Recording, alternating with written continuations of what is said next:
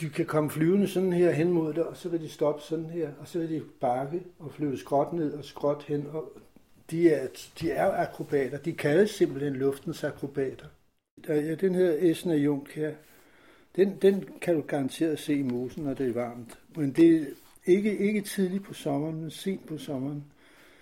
Men der er, du må mindst kunne se 10 arter af guldsmider. Men det, der er spændende, synes jeg, altså, jeg har jo ikke været nær så tæt på dyr, som Karl Henrik har været hele sit liv, men altså, jeg var fuldstændig fascineret af deres livscyklus, hvor de jo starter som vandinsekter. Oh ja. Nogle det... glupske vandinsekter, som ser herrens ud, ikke? Det er rigtig sådan... Ja, nu har jeg ikke vist dem. De, de ser det... meget sådan, øh, meget arkaiske ud, altså rigtig gamle. altså, de, de, de kravler er... så rundt i to-tre år. De små guldsmide, der hedder vandlymfer, de har vist kun et år. Men de store guldsmide har op til tre år, under, hvor de lever i vandet, indtil de er store nok til at kunne klække. Og så kravler de langsomt op og stikker hovedet op over vandet, og hvis det regner, går de ned igen. Det, der sker, er jo, at de forvandles, det er jo fuldstændig ubegribeligt næsten, de forvandles fuldstændig ikke?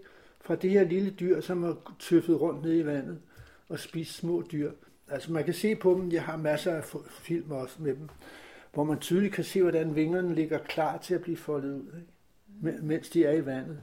Og så går de bare op og sidder en eller to timer i solen. Kravler op på et, så et siv de, eller et Så pumper de vingerne eller op, og så, når der går, så begynder de at svire lidt med vingerne, og så pludselig så flyver de. Så og så kan man se, øh, da, da skelettet af deres lavhud sidde tilbage. Ja, det er den, den så du også. Der var et ja. billede af, hvor der sidder sådan en underlig lille spøgelsesagtig hud. Det er den, de kommer ud af. Ikke? Det kunne ville man kunne se, hvis man kiggede efter. Ikke? Men selvfølgelig skal man altså tage sig tid til det. Nu kan du prøve til sommer, og så giv dig god tid. Og så vær et sted, hvor der er mange blomster, fordi der er mange insekter, og det betyder, at der er meget mad til guldsmidene.